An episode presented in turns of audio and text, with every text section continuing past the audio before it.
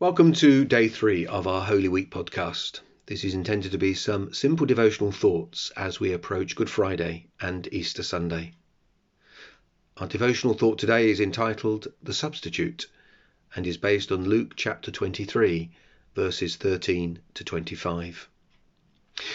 It has been pointed out by more than one preacher that the nearer we get to the cross, the more sinful appear to be all those around Jesus and it is very true in today's passage.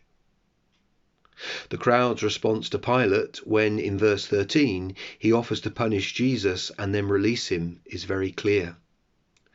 Not only do they want an innocent man, Jesus, killed, but they want an evil man, Barabbas, released. And so in verses 18 and 19 we read, The crowd shouted, Away with this man, and release to us Barabbas. Luke then tells us he was a man who'd been thrown into prison for an insurrection started in the city and for murder. Whilst Luke abbreviates this incident, Mark in his Gospel gives us more information. Mark chapter 15, verses 6 to 11 reads Now at the feast, Pilate used to release for them one prisoner for whom they'd asked. And among the rebels in prison who had committed murder in the insurrection, there was a man called Barabbas. And the crowd came up and began to ask Pilate to do as he usually did for them. And he answered them, saying, Do you want me to release for you the king of the Jews? But the chief priests stirred up the crowd to have him release for them Barabbas instead. The crowd knew full well that Barabbas was what we would call a terrorist, and yet asked for his release instead of Jesus. Pilate, of course, as we know, capitulated to the screams of the mob, demanding that Jesus be crucified. We're told in verse 23 their voices prevailed. And in verse 25 we read, He released the man who'd been thrown into prison for insurrection and murder for whom they'd asked, but he delivered Jesus over to their will. Now, it might seem victory for the crowd, but remember who is at work in all this God for our salvation.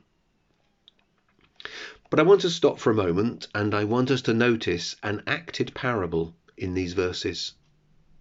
Barabbas stood under the just but cruel Roman law, condemned as a terrorist, a rebel, a murderer. He deserved the just sentence of the law. In all of this, he is a clear symbol of a sinner spelt out in the Bible. Romans 3:23 For all have sinned and fall short of the glory of God. And Romans 6 verse 23 For the wages of sin is death. The cross made for Barabbas is now destined for Jesus.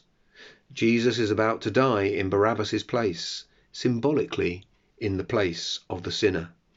And Barabbas will now be completely cleared under Roman law. He will be a free man.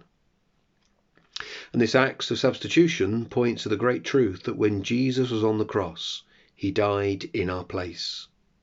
We deserved to die, but he died instead of us. He became, as we touched on yesterday, the scapegoat the innocent victim bearing the guilt of others and suffering their just punishment. This was God's plan, and it procured salvation for guilty sinners. One of my favourite hymns, Man of Sorrows, What a Name, speaks of this substitution in two of its verses. Bearing shame and scoffing rude, in my place condemned he stood sealed my pardon with his blood. Hallelujah! What a Saviour! Guilty, vile, and helpless we, spotless Lamb of God was he. Full atonement can it be? Hallelujah! What a Saviour!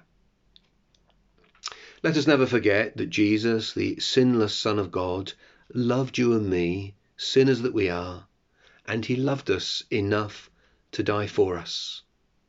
And in the words of Isaac Watts, love so amazing, so divine, demands my soul, my life, my all. Join me tomorrow for The Thief.